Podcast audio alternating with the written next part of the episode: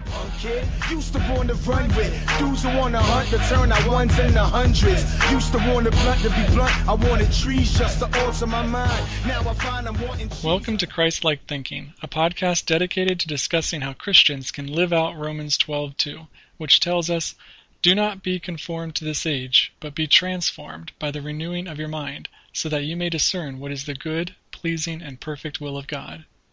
On today's episode of Christ-like Thinking, I'm talking with Dr. Brian H. Cosby, author of a new book, Giving Up Gimmicks: Reclaiming Youth Ministry from an Entertainment Culture. Dr. Cosby is associate pastor of youth and families at Carriage Lane Presbyterian Church in Peachtree City, Georgia. Dr. Cosby, welcome to Christ-like Thinking. Thanks for having me. To begin with, you mentioned worldview a few times in your book, and I wondered if you could kind of give me an idea, like just a quick sort of definition, what worldview means to you. Okay. Uh, it is the the lens through which we see the world. Um, and as a believer, mm-hmm. um, you know, my mind and heart have been shaped by God's revealed Word, and um, and so I seek to view life and, and this world and through that lens. So, in, in, in maybe in particular, uh, a gospel focus.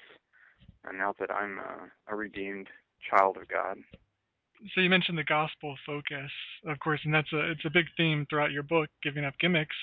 So, what is the gospel to you? The gospel is that Jesus has accomplished in his life, death, and resurrection for us everything that God has required of us, and that we are far more sinful than we would ever imagine, and yet through faith alone in Christ alone, uh, we are loved and accepted and adopted into God's family. Did you grow up in a Christian family? I did. I grew up in a Christian family in on Signal Mountain, Tennessee, which is outside of Chattanooga, and uh, was part of a uh, Presbyterian church, a PCA church, Presbyterian Church in America, as a little as a little kid, and um, grew up in a Christian home, and kind of went through a variety of uh, struggles through middle school, high school uh, years, and came to faith saving faith in 1999. Okay, how old were you then? Uh, let's see. I was 17, okay. 17 years old. And then when did you decide to go into ministry? I was the following year, 2000. I was a counselor at a camp and leading some some music and teaching at a camp and outside of Chattanooga. And one night, uh, after leading worship, I just felt a tremendous sense of peace about doing vocational ministry, and since then uh, had that call, that inward call, confirmed by many people around me in the church. And so I kept pursuing that call into college and seminary. So you went to Samford University and then to seminary? Correct. Mm-hmm. Correct. One of the things that interested me in the book is when you, you talked about your experience in Cambodia and how that changed your worldview. Can you share a little bit about that? Sure.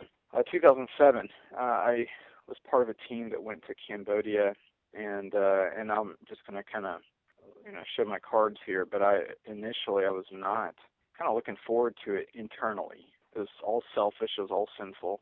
Mm-hmm. Um, but I was not looking forward to just being in a different culture, different climate, hot summer uh, jungle kind of climate. So I was just kind of not looking forward to it. I, I saw many pictures, and but going there when I when we started walking into some of the villages, at one point uh, I was asked to hop on the back of a motorcycle and go to a small church.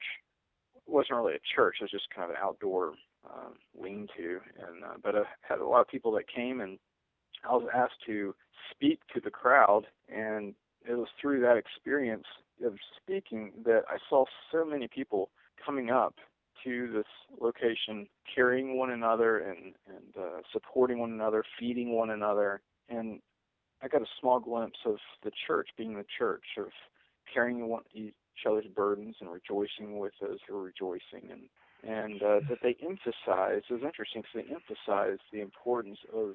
They had a strong ecclesiology. They had church mm-hmm. officers and church membership, even in this little remote village in Cambodia, and it it showed me the importance of the church community and even the appointed officers and, and structure even of a, of a local church.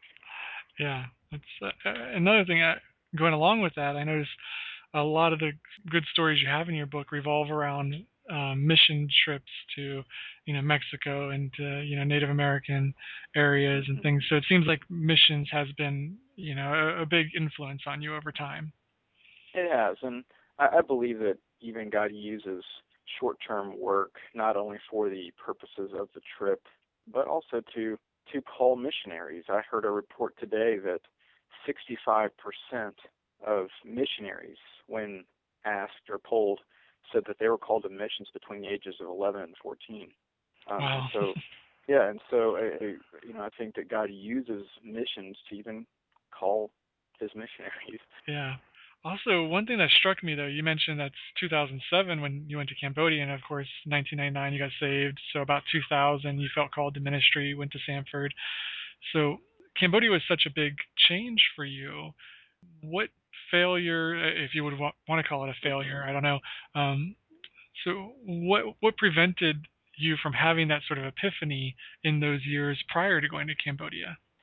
Um, I think there's a general movement among my generation, 30s age and younger, to look down upon the church as church, as an organized church. Right. And uh, there's a movement of just the me and Jesus movement of me and Jesus syndrome. It's just religion is private, Christianity is private, and even membership. Very few churches today are even emphasizing membership and the role of the church.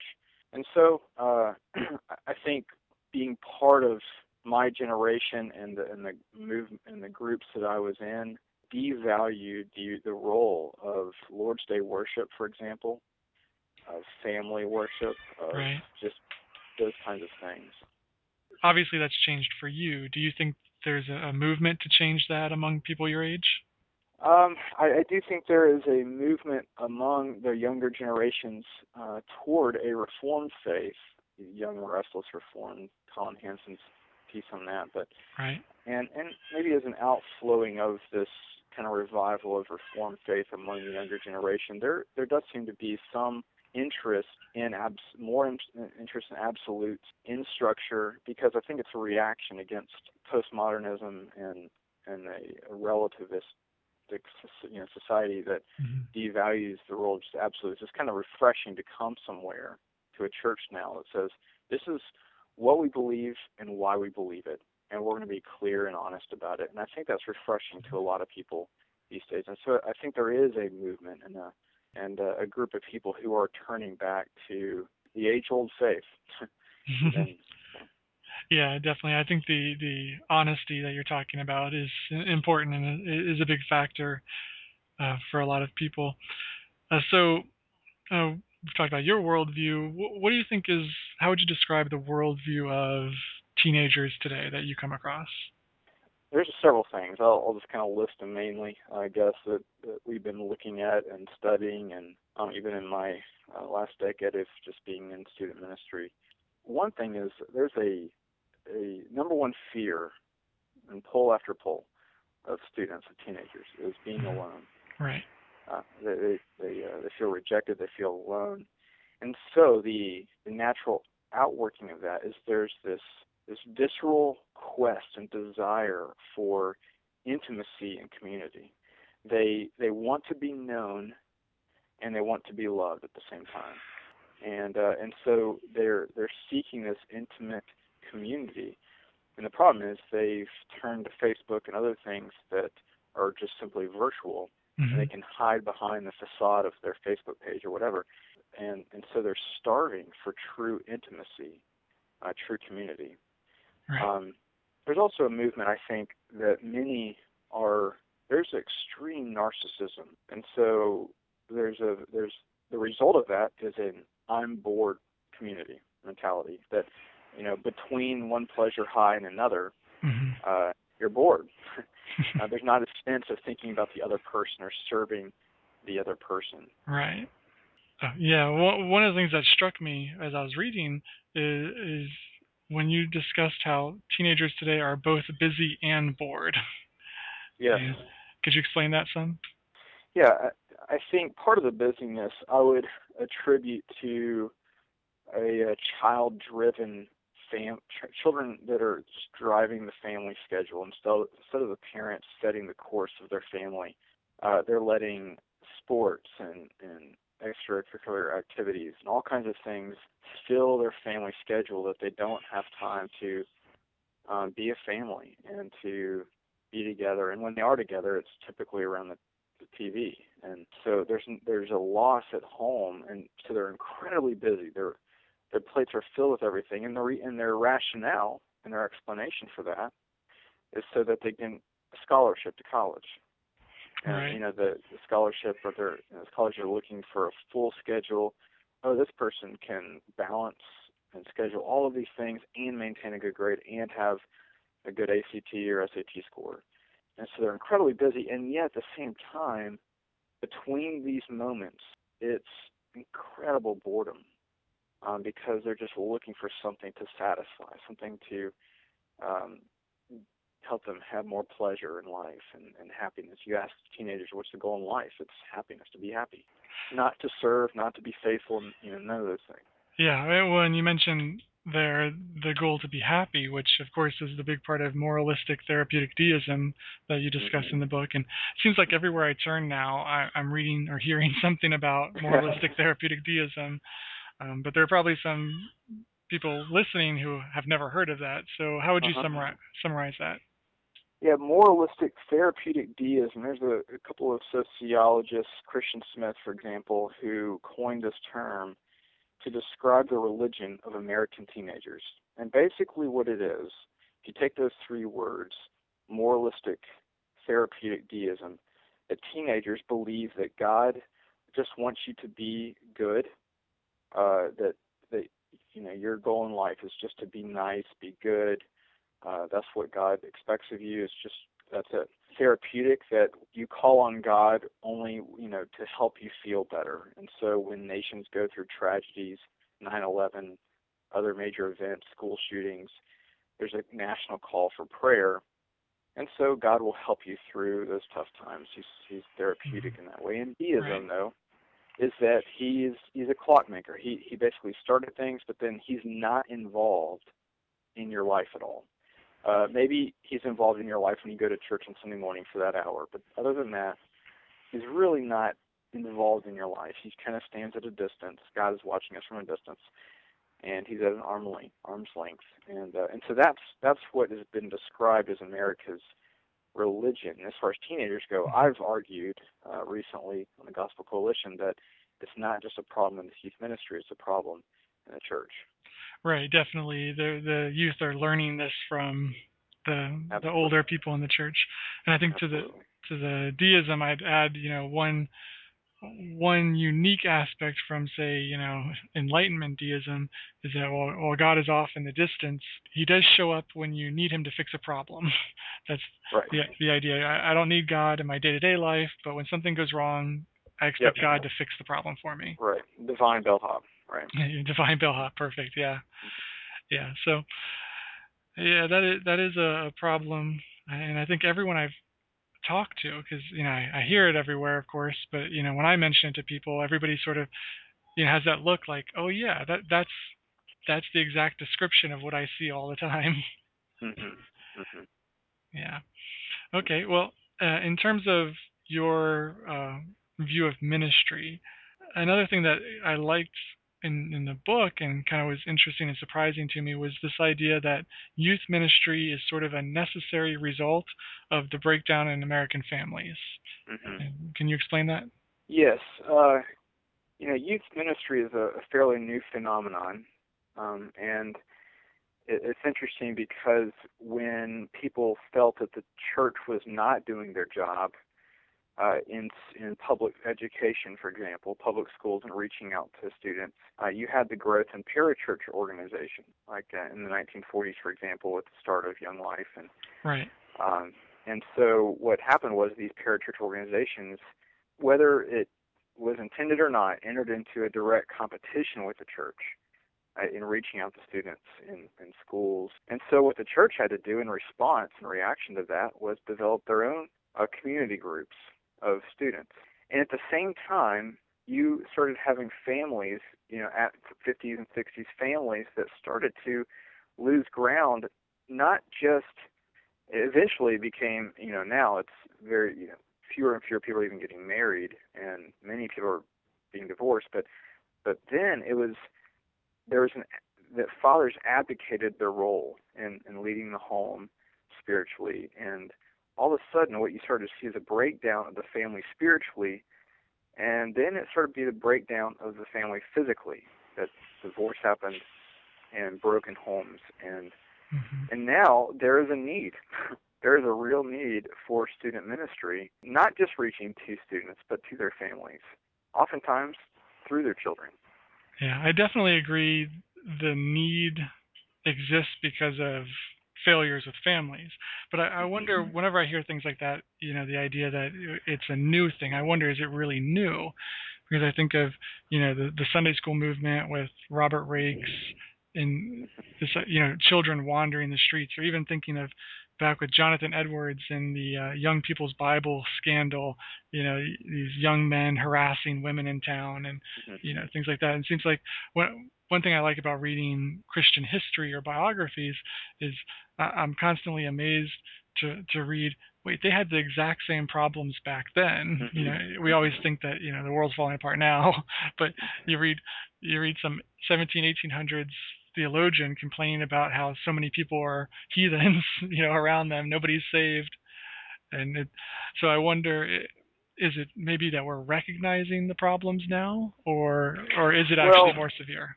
Uh, I think it's more accepted. The you know like in the early 1700s with with Edwards, uh, and even the Puritans of the of the 17th century. Even though people were not less sinful back then and were more sinful now. I think there is more of an accepted uh, sinful way of living now than back then. So it's not that we've become worse necessarily, I don't think morally. It's that it's become more acceptable the things that happen, the things that the idea of if you if someone you know, a Puritan in the 17th century, or later 1600s, were to look at the landscape in America today and see the divorce rates and those kinds of things, and people just not getting married, I think there would be alarm. Right. Uh, so it's not new, I don't think, in the sense of uh, you know teens, troubled teens. I mean, that's just kind of I mean, even the book of Proverbs, you know, speak about young age, and and, uh, and and Paul talks about fleeing youthful lusts. Uh, so that's that's definitely not new, um, but I, I do think there is more. It's more accepted now. It's more okay and quote unquote normal, and so uh, that, probably that's the only new thing about it, maybe. Right, and, and I guess maybe now we're dealing with more people who have no background in, you know, the the story of the Bible, mm-hmm. or you know, at least you know, 100, 200 years ago, most people knew the the basic stories of the Bible and things like that. But yeah, I come in contact with students all the time. You know, even here in the good old South, and, and I'm in Georgia, uh, south of Atlanta uh, people I come in contact in our church that have never heard of Adam and Eve. Never wow. heard of them. That would be a first, I think, for 100 years ago. At least people would have some sense of, okay, I know who I've heard of Adam and Eve. Right. Um, yeah, I, I got saved when I was 19, and I can remember, you know, some of those early times when, you know, somebody would tell some story from the Bible, and I'd smile and nod like I had any idea what they were talking about. Right. also in early in the book you you briefly mentioned Doug Fields' purpose driven youth ministry and then later on you kind of deal more specifically with it. I was wondering if you could sort of compare and contrast your ideas on youth ministry with how you perceive the purpose driven model of youth ministry. Let me say that I do appreciate the idea of being purposeful and intentional in youth ministry. I think that Doug Fields has given a lot of very helpful daily things and how to go about youth leaders and volunteers and just a lot of practical advice. You know, he's he has a wealth of experience there. What I was trying to do specifically was to uh, was to think theologically about ministry, not just being purposeful about why we do what we do, but to think theological theologically about ministry. Uh, that we want to have a theologically informed or a, a theologically driven ministry, one that is connected so basically, what we're trying to do is connect our theology to our methodology or our belief to our practice. And obviously, I'm coming from a, a reform perspective, um, being in the Presbyterian Church in America, and uh, and so you run across you run across passages, you know, like like 1 Corinthians three seven, neither he who plants or he who waters is anything, but only God who gives the growth. And so our task is simply to plant and water the gospel of Jesus Christ, looking to God to provide the growth. Our task is not to be worldly, have worldly success in numbers and money and budgets and buildings.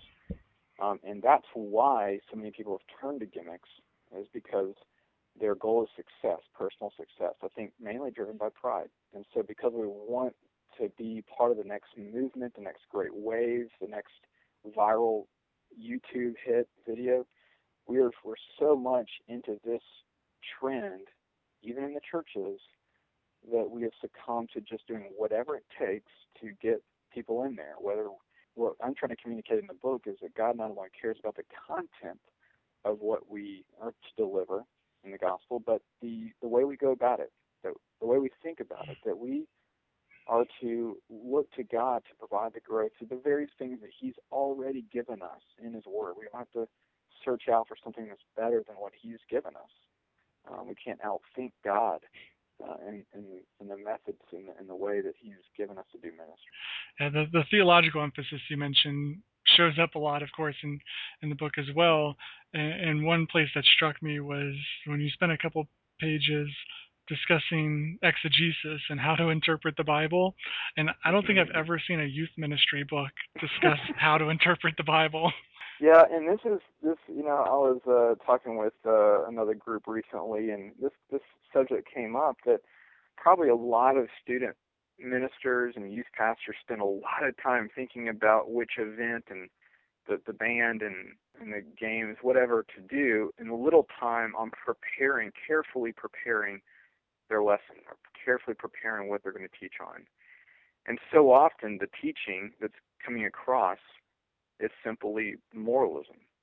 And so, uh, you know, instead of, uh, know, just because a church teaches the Bible doesn't necessarily mean that it teaches the gospel. And so, the book of Joshua, Joshua was strong and courageous, and therefore you should go be strong and courageous too. It's not that Jesus is the truer and better Joshua who leads us into the promised land, and we rest on his merit and what he's done on our behalf. And out of response to what he's done, we are enabled to be strong and courageous um, because we are so secure in what he has accomplished on our behalf. And so the gospel is oftentimes missed. Um, and and th- you're right. You know, when we go to exegesis, um, I would, and that's why I recommend kind of the lectio continua, continua approach to, you know, teaching through Scripture.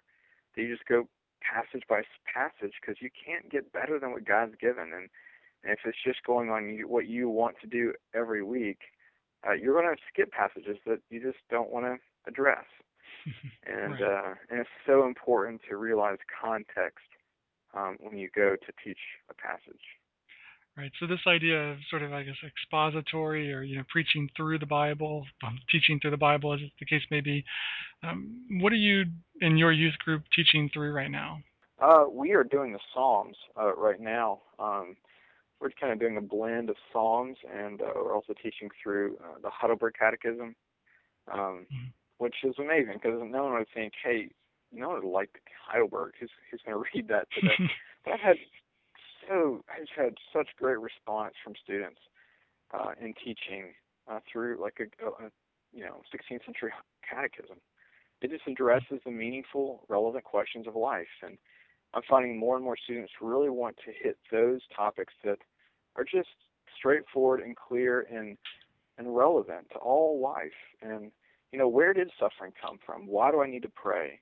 Why did Jesus have to die? Is, there, is he the only way? I mean, those are all topics that need to be addressed, and and everybody's asking, and you don't get more relevant than the Bible. And um, and, you know, instead of trying to pack in as many, you know, swallowing goldfish and uh, you know gimmicks and having Christian magicians and everything else plugged into your ministry, um, there's nothing more relevant than Scripture.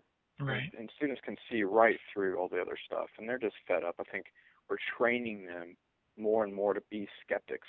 We live in a small print world, and they're just trained to be skeptics, and they, and, you know, I think they're just fed up with this. And I think that's why 60, 80 percent of them, when they graduate, leave. They're just, you know, Mhm. I didn't, I wasn't grounded in the means of grace um, that that God has given to grow His church. Okay.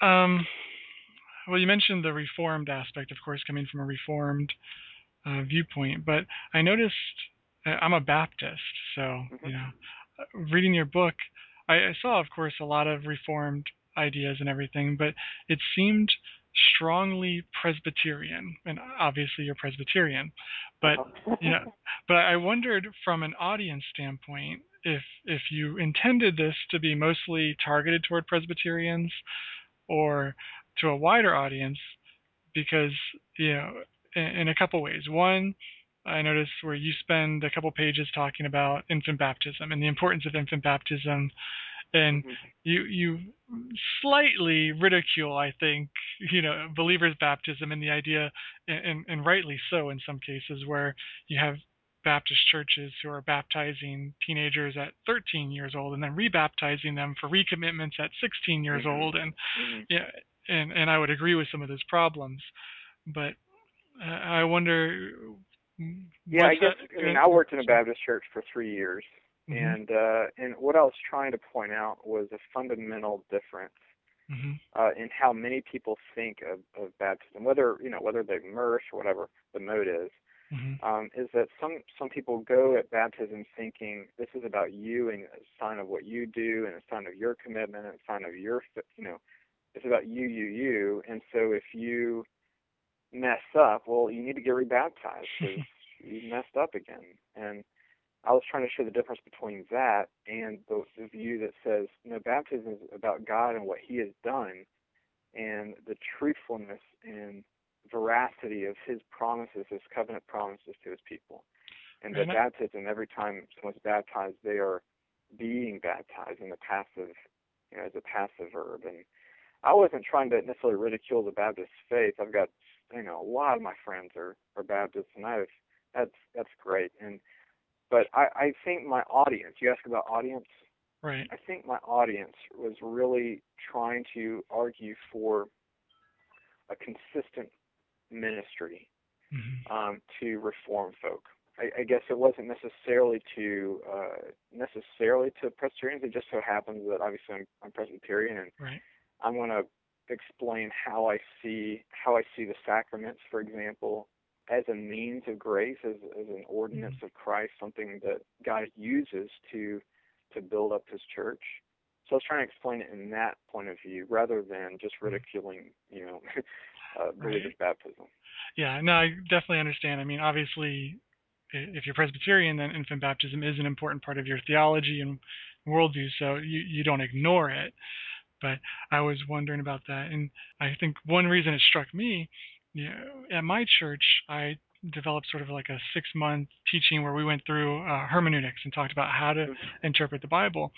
And one example I frequently use uh, when I talk about you know the difference between a good interpretation and a bad one is I'll say you know there's on on the bad side you've got you know maybe a stereotypical liberal who will say things like well you know in the in the time the Bible was written they didn't know the things we know now so Right. I know better than that and then you go a little bit closer would be say a, a Catholic doctrine where you know they, they really do stick closer to the Bible, but really their interpretation always hinges upon tradition in the church. So they're Right. they're going outside the Bible a little bit. And then I'll uh, say Presbyterians and infant baptism is my example for a Mhm. good argument I can respect and say, you know, I, I don't agree with infant baptism, but if I talk to a Presbyterian, they will give me sound biblical arguments. They won't appeal outside the Bible, and you know, I'll, I'll have arguments for believers' baptism that are biblical, Sure. as far as I'm pointing only to Bible, Sure. and you will point to the Bible. So we'll, we'll differ in interpretation, but I can respect the fact that I think both sides are trying to be faithful to the Bible. Sure. We're we're we're going after the truth. Right. Yeah. In, in another way, I, I perceived maybe a a definite leaning toward Presbyterianism is you, you mentioned one time you quote John Piper, and mm-hmm. then uh, earlier in this interview you, you, talked about ecclesiology, which I, I always think of Mark Dever. And mm-hmm. you know there were a lot of things in the book where I thought you sound a lot like sort of Christian hedonism with John Piper. A lot of your ecclesiology would fit real well with Mark Dever. Um, but you in your quotes, and you you have a lot of sources, and they're great mm-hmm. sources, but you've got Timothy Keller, Philip Ryken, um, you know, Presbyterians, you know, uh-huh. um, and and I wondered. Uh, obviously, I'm sure you're familiar with Mark Dever and John mm-hmm. Piper and many others. So, was it an intentional desire to mostly use um, Presbyterian sources, or was it just that's what you are most familiar with, or uh, how did that work out?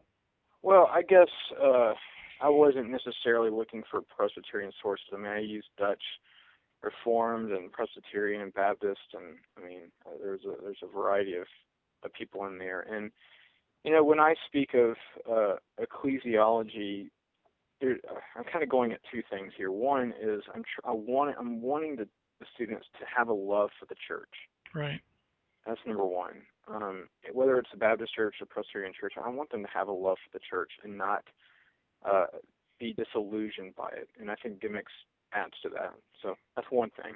Mm-hmm. But the other thing is to have an understanding of like church office for church officers, for example, you know, overseer, elder, and deacon, the importance of these officers in the church, and um, and so uh, that's I, I think in a you know one of the appendix in the book in the back of the book I I have a, a section on how do you do youth ministry alongside church officers, for example.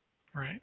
And so, uh, you know, one example I think I gave in the book is uh, I was out of town on a trip, and you know, at, at our church, um, the elders they all have shepherding groups of, of families, and they they meet with those families in homes, they check on them, they they call them, those kinds of things. And you know, I was out of town, and one of the students had uh, had a back surgery that I couldn't make it for, so I called up that family shepherding elder, and I said, "Hey, could you could you go to the hospital? Could you be with that family? Could you pray with that family?"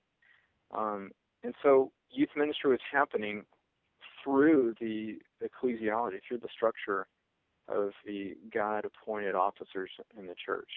Um, you know, getting students to go alongside deacons as they serve in the community and they do benevolence ministry and those kinds of things. I think is really helpful. Yeah, I want to I want to promote a love for the church, but also an understanding, uh, a biblical understanding of the importance of shepherding, the importance of elder and deacon, and and those kinds of roles that he's given, like in Titus one or you know First Timothy three. So. Right. No, I appreciate that.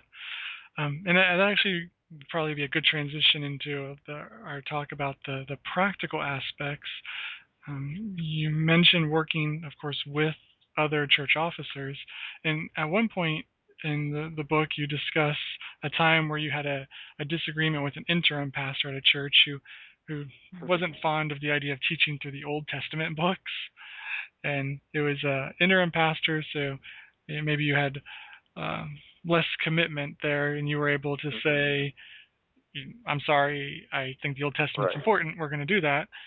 But right. if if there was a youth minister who reads this book, becoming convinced of your ideas, mm-hmm. but happens to be at a church where you know maybe mm-hmm. the senior pastor or elders or other officers think, no, we really need to be bringing in magicians and have smoke mm-hmm. machines.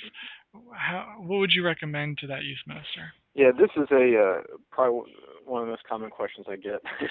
um, and there has I've seen it work well, and I've seen it work very poorly. Uh, okay. Here's some recommendations. Uh, I would start with the leadership of the church instead of going to just the people of the church. Within the within the Presbyterian church, we have elders and deacons. The elders, the presbyters, the elders, uh, they they are charged with governing. And so I, I would go to pastors and, and the elders in particular, or just leaders. If there's some leaders in the church, that's where I would start. And I would do it through writing, through sitting down, one-on-one talks, all of those things, and it will take time. And the problem is there's expectations not only from parents and youth, but from senior staff at churches. And it, it, a lot of times it takes time. There's been churches where they've they've basically handed out the book, or mm-hmm. you know they've kind of written their own summary and and what they think. It may not be really what's in the book, but just kind of their thoughts on how things could change. And over time, I've seen it, you know, where it's not worked out so well. Over time, where a uh, a youth pastor was this one church, for example, that they still the, the senior staff they just wanted to make it the biggest and greatest show on earth. You know, the dueling DJs and the and the magic acts and everything else. Um, they didn't they weren't really care they didn't really care about the way they went about ministry as long as they got a lot of people there. Right. And ultimately that youth pastor had to leave. In good conscience he could not continue there. And so unfortunately that is a last result. Mm-hmm. But I've seen it work well also. It's difficult when you're in a situation my I guess my encouragement there would be to be patient with people as they think through it as well. And it's just mm-hmm. difficult to be patient when you want to see those changes happen. Right, and, and maybe more uh, difficult for youth ministers who are dealing with you know, people over a fairly short period of time. I mean, you know, a senior pastor can look, I've got 20, 30 years with these people. but, right, right. You know, youth minister, you got a 16 year old who in two years is going to be gone. Right another thing that's striking me personally uh, was your discussion of students who defend Calvinism in their schools because uh, probably in history classes and things like that, I would imagine it comes up. And I, I wondered uh, how do they do that? Uh, do you give guidance on how to do that? And you know, what's been your experience with with that? Well, at, you know, at, at church we do teach a, a reformed faith. We're not we're mm-hmm. unashamed of that, and we uh, we believe that uh, God saves His people. That He's the one that that comes in by grace and, and regenerates hearts, and uh, and so over time, students are built up in that, and we we see it in all of Scripture. I mean, it's, it's difficult to not see it, and so um, and so for a lot of people that go to uh, to public schools in the area, um, you know, it does come up in history classes, especially with the American Puritans and mm-hmm. and uh, you know Salem witch trials and and all the rest. That it comes up. Oh, these were these staunch Calvinists, and um, and they and it's typically portrayed in a negative light, and and so yeah, it I've, seen our students defend it uh, in class and try to to redirect the caricature that's often portrayed of the, those in the Reformed faith. In fact, you know, we, we go back and we look at, you know, early Baptist. I know there's general and particular Baptists, but you know, the Baptist Confession of Faith is 1689, Lutheran confessions, the Dutch Reformed faith, and the Episcopal Church, the Anglican Church, and, and show through all these denominations, not Methodist, but all the other denominations, that many of their creeds and confessions were reformed. And right. uh, I think a lot of people are kind of surprised by that mm-hmm. um, as they're going through history as well. Yeah, definitely. Uh, I do find a lot of people are surprised by that. You know, discussing even Baptist history, how many, how many of the the beloved Baptists. You know, we talk about missions, and you know, now in the Southern Baptist Convention, there's this big issue about missions and you know the resurgence of Calvinism, and you know, mm-hmm. say, well, you know, most of the missionaries that you, you in your minds as the the pinnacle of Southern Baptist missions were probably reformed. Mm-hmm. Yeah, and in fact, uh, I, I don't know if you you heard uh, there's this uh, conference Together for the Gospel conference right. That mm-hmm. went on last week or a couple weeks ago. I can't remember. Um, David Platt spoke on divine sovereignty, the fuel of death-defying missions. I know. I have that and, on my uh, list of things to listen to. Be uh, yeah, yeah. Uh, who was it? John Piper uh-huh. tweeted tweeted that yep, that was the, that. the, yeah something like the the most powerful mission sermon he'd ever heard. I know that's that's why I clicked on it. I was like, okay, well, you know, Piper Piper yeah. says the most uh, important or significant mission sermon he's ever heard. I'll, I'll, that's a good endorsement. I'll, I'll yeah. listen to it. So um, there is a it is interesting how you know, like for instance in Acts thirteen forty eight, it says that when the Gentiles heard uh, you know, heard the gospel, heard the good news, they began rejoicing and glorifying the word of the Lord, and as many as were appointed to eternal life believed. And so Paul and Barnabas there going around preaching the gospel. That's their task. Their task is not to be successful. Their task is to be faithful in what mm-hmm. they've been called to do. And as many as were appointed to eternal life believe. That's God's doing. Um, and I think it, it does help you. Like there is not just this potential of salvation of God's people. There's a certainty about it, and it gives you encouragement, great encouragement. I think when you go on missions. Right. Well, what struck me personally, again, with that discussion in the book, was my experience as a middle school and a high school biology teacher. I, I've told some people that I occasionally am disheartened to find that some of my Christian students tend to be the most annoying. Mm-hmm. And you know, for example, just a week or two ago, I had a student just announce in the middle of class, Jesus doesn't believe in science. And I, I tried to clarify. I thought she misspoke, and I said, are, are you trying to ask whether scientists can believe in Jesus? That's a much more common question. Uh-huh. And no, she clarified she meant exactly what she said. Jesus doesn't believe in science.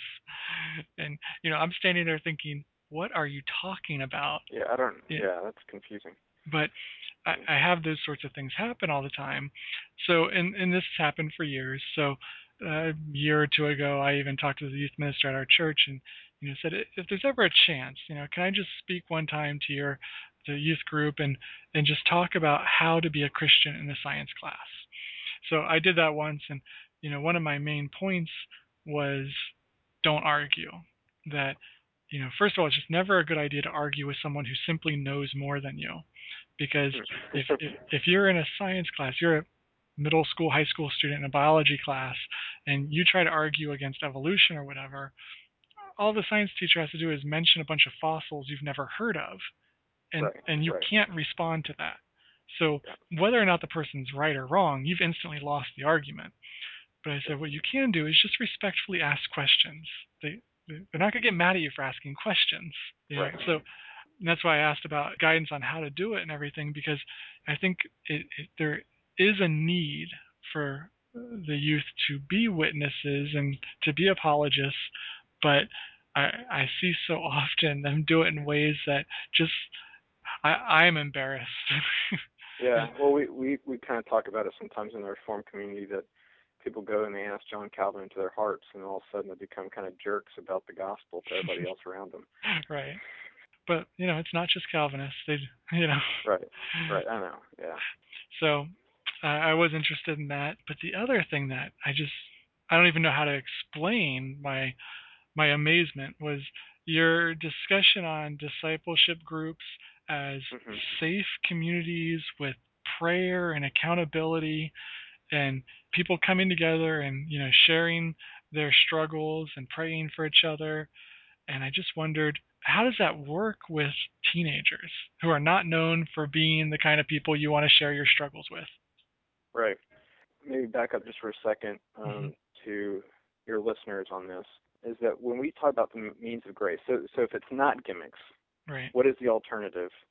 The alternative is a means of grace ministry, and by that we mean that we do the things that, that God has ordained in His Word to do as far as ministry goes, and He provides the growth. And so we have targeted five areas in particular uh, ministry of the Word, prayer, the sacraments, gospel motivated service, not just any service, but gospel motivated service, mm-hmm.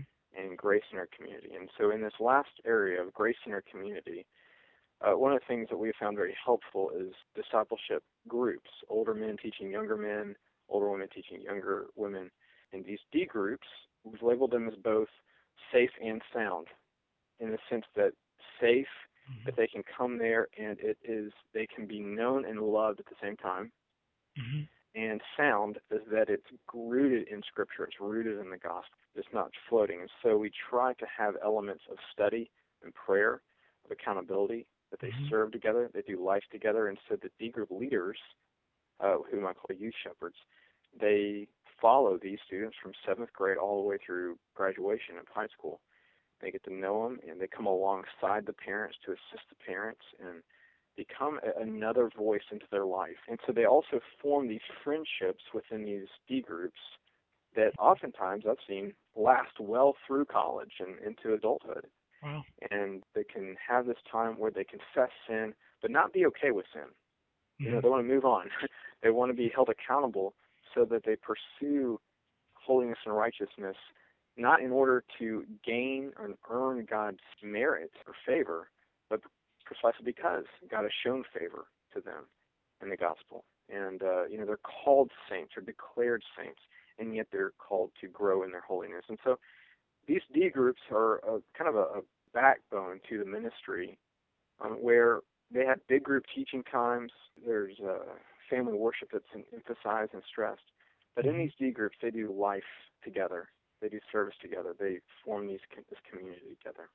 To add to that same idea, you also mentioned the D groups as a place for visitors to come. Mm-hmm. So so then I I'm already amazed that you know teenagers are confessing to each other and praying for each other and holding each other accountable. But then you add in a visitor who yep. not even part of your church who might be yep. observing all this. You know, does that complicate the matter? Yeah, and this is the risk that we take. Uh, and this is this is an interesting thing you bring up. We've we've intentionally started doing discipleship evangelism mm-hmm. in the sense, you know, like I think those two are artificially separated. And, even in the Great Commission, when Jesus gives the Great Commission in Matthew 28, go and he says, make disciples. Um, part of the Great Commission is making disciples. So what we've what we try to do is make the D groups the first place that those in the D group invite friends into the community of the church instead of Sunday morning, because so often people come in, slip in, slip out of Sunday morning, and they're never even noticed a lot of times. Right. But if they come to a, a smaller group, you know, ten people or whatever, they are prayed for. They can share what's going on, and they they meet some people and they have some conversation, maybe have some cookies or I don't know, uh, and then they and then then they're invited to Sunday morning Sunday school or worship or or Wednesday night or something. And you know they come and they see a whole row of people that they know that they've met and uh, they know this person. And they immediately have a connection in a larger group setting. But this confession of sin this is what we've seen. And this is the risk. This is kind of the pushback. And, mm-hmm. i realize that. Is we you know my good friend uh, tal prince he says we give the gift of going second. And what he means by that is we lead through brokenness and I want to be open. I want to be vulnerable. I'll confess sin. I've been prideful lately, or I haven't been disciplined in my time in the Word lately. I'll be I'll be open and be vulnerable. And but what I'm doing is I'm giving you the gift of going 2nd mm-hmm. You know. I, I'm taking a risk. I realize that, but I want to I want to share my sin, and I'm wanting accountability. I'm wanting prayer here. And what I'm seeing is when when students come into these D groups for the first time, and they see a group of, let's say, guys, let's say 11th grade guys, sitting around a table and they're confessing sin and they're studying the Bible and they're praying together and they're trusting one another, they're just drawn to that. There's nothing like that anywhere else that they can do that. And they're immediately drawn to because they desire that intimacy. They're known and loved. And that's what intimacy is. They're known, the good, the bad, and the ugly, and they're loved anyway.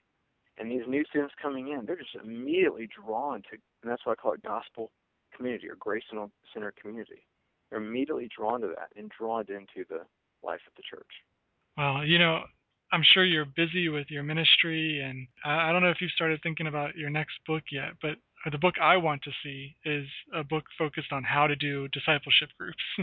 you know, and this yeah. book, this book was sort of a, a little introduction to everything and that was right, the one, yeah. that was one thing I wanted to know much more about is to know how to have discipleship groups that do the things that you're talking about. Yeah, one thing uh, that I come across a lot of times in um, talks with people is how do I get youth volunteers? Mm-hmm. I've uh, come across a lot of youth pastors that that's their struggle. Right. And if I could just share a couple things real quick. Right. Sure. Uh, one is I don't call them volunteers. Right. Yeah. um, volunteer denotes time instead of mm-hmm. calling, and so mm-hmm. that's why I call them youth shepherds or some other title. Um, a second thing is I have a couple of events a year, like a youth shepherd retreat. Right. That mm-hmm. we just we kind of pamper them a little bit, but we just say this is for you, and that becomes not only a training time that we cast a vision and uh, and some particulars, but it becomes a recruiting thing too. Hey, just come with us. Don't have to, you know, no cost um, just just come and enjoy a time. And so we actually get away from from the church and uh, and talk through vision and ministry. What I stress to people is cast vision, vision, vision, vision all the time. The parents, to, to the leaders, to the students themselves. Why do we do what we do here? Why do we have the means of grace as our as a priority? And I tell you, I never ask for volunteers mm-hmm. um, anymore. I used to just wow. go around asking, "Hey, could you help? Could you help?" I'm casting vision so much that uh, we have so we have too many uh, people that want to help. Um, they wow. get excited about a too vision. many they people. get excited. Yeah, they get excited about a, a, a vision of ministry, mm-hmm. and they want to jump in. Hey, that's great. I, I want to do that. I see the importance and the role of discipleship groups. I want to be a D group leader. Mm-hmm. Um, and so we do training with them. We uh, they do a, they sign a year commitment mm-hmm. um, every year uh, to to work in a number of different ways with this with the student ministry, and um, mm-hmm. you know, and this can go with parents too. If parents are needing extra help, to come back to a theologically informed ministry, and that's kind of why I wrote the book, is so people could have some grounding of why we do what we do in our ministry. It's not gimmicks. Mm-hmm. What is it? What is it? What does a theologically informed ministry look like? And I, and so that's why I stress to youth pastors all the time to stress vision. If if vision is not regularly and consistently cast, you're going to oftentimes struggle to find helpers and volunteers. Uh, yeah, I can definitely uh, see the the struggle, and I'm still kind of getting over the the idea that you have too many volunteers or shepherds. Uh, yeah. People wanting to commit, and you had mentioned a few minutes ago the idea of these discipleship group leaders and and youth shepherds being with these students for year after year, and then often continuing relationships well after. And I immediately thought of your one year agreements, which you just mentioned. Mm-hmm. so so I'm guessing that most of them continue for more years right. than just that one year. Right. Right. And sometimes we have to add, you know, we get too mm-hmm. many in a group. Well, we've mm-hmm. got to add a couple more D group leaders. Mm-hmm. Or, you know, we're always looking for who's going to take up the when the sixth graders roll in or move on up into the youth ministry mm-hmm. into seventh grade. Who is going to take this next batch of, of students? Right. Uh, so we're always kind of looking ahead at what's coming down the pipeline. Is one group getting too big? Mm-hmm. I would say the magic number eight to ten, eight to twelve is a good size. Ten is a great number. Right. Um, if you get too big, too much more than that, then people don't have enough time to share in those groups, right. which is a key element. And so anyway, that's that's where we're always kind of looking for new people, and that's why it's uh, and every year we we kind of come back to yes, I will commit for one more year, and I want to it's not just committing to serve, it's committing to personal abiding in Christ, personal growth. You're kind of recommitting to those those areas as well. Mm-hmm. Well, the other thing, uh, there were a lot of things that I recognized in your book. We talked about, you know, ecclesiology and, you know, Christian hedonism and, you know, a lot of Timothy Keller's ideas and, you know, all these things. But what I liked was how you applied them all to youth ministry, but then you did add some things here and there. And one that I want to point out is you know, Doug Fields, when I read his book more than 10 years ago, I don't remember how long ago, one thing I do remember from that book was a story about one of the the group leaders who had a business card and happened to be at like McDonald's or something, I think, and you know met some teenagers and gave him his little card that said whatever it was. The, the, he has some title that he also gives them, and you know how that you know like you said you know raises their status a little bit you know makes them more mm-hmm. a leader and everything but what i think you added to that when you talked about your one year commitments was it wasn't just being a discipleship group leader but you had right. a variety of ways that the right. people could serve and be involved and also be respected in their involvement right yeah there's there's four ways that we do it youth shepherd is a broad term Mm-hmm. Within that title that we have of youth shepherds, we have D group leaders and co-leaders. Okay. We have a one-on-one kind of follow-up counselor type people. We have activity or event shepherds if we have a retreat or something that we need extra hands for. Um, and then we have ministry of presence. These are older adults who who just come alongside within Sunday school or youth group time or other ele- other things that we have. Just they don't really have a particular set goal other than point students to Christ when they have conversations with them. They're just around. And so we have those are kind of the four areas that we designate within the youth ministry. Right, and I, and I just was really impressed by that, and I I can see how that level of appreciation for the the other adults who are coming to work with you would endear them to want to be involved. Mm-hmm. Yeah, you know, and we're, when you're regular seeing regular seeing the importance of this time in in students' lives and, and how much they're changing and the desire for them to grow and to learn, when you're always kind of casting that uh, in front of parents and adults, mm-hmm. you know, they're like, wow, I, that is important. I, you know, and I'm called to use my gifts in the church. Maybe this is an area that I can use my gifts. And and in the way that I, when I do go to ask somebody if they want to be involved in youth mm-hmm. ministry, the way I go about it is simply, hey, I just want you to consider something. Put this on mm-hmm. radar screen, but uh, I really feel like you would do an excellent job at this. And I don't want you to tell me now. I just want you to consider it. Talk with your wife, or if it's a female, talk with your husband or whatever, and just think mm-hmm. through this. And uh, love to talk with you more about it at some point. And that's all I do initially. And uh, I'll, I'll revisit them later, uh, very intentionally, very purposefully. And through that, a lot of times I've they've they've seen that they can they're they are to be equipped and used in the church, and that through doing this, God grows them in their faith. um, and so they, there's they see the benefit all around of of doing this. One thing that comes up a lot, I'll just mention this briefly, okay. is how do you evaluate your ministry? And, and I, I put a uh, an appendix in there. But if God is the one who gives the growth, if He's the one that's really the one that gives success to your ministry, how do you evaluate your current ministry, your current mm-hmm. ministry students? And, and I would say just a couple things. One, is there a regular diet of the means of grace? And so when you're thinking through your calendar for students, um, have you done service lately? Have you encouraged service lately? Have you encouraged church membership and the role of um, of the sacraments of Lord's Day worship, for example? Um, have you have you spent some time? Have you carved out enough time to prepare your lessons exegetically and expositionally? And are you seeing an increase of love and knowledge of God? Do you see spiritual fruit in the students? Um, are your messages do they tend to be more moralistic than gospel centered? Um, those are just some some things that you can do. Just stepping, taking a step back and evaluating your ministry and thinking, all right, is this are we on track here? Um, and getting feedback from you know those around you. Well, thank you very much for uh, taking the time to talk with me. Absolutely. Thanks. Good night. Right, bye bye.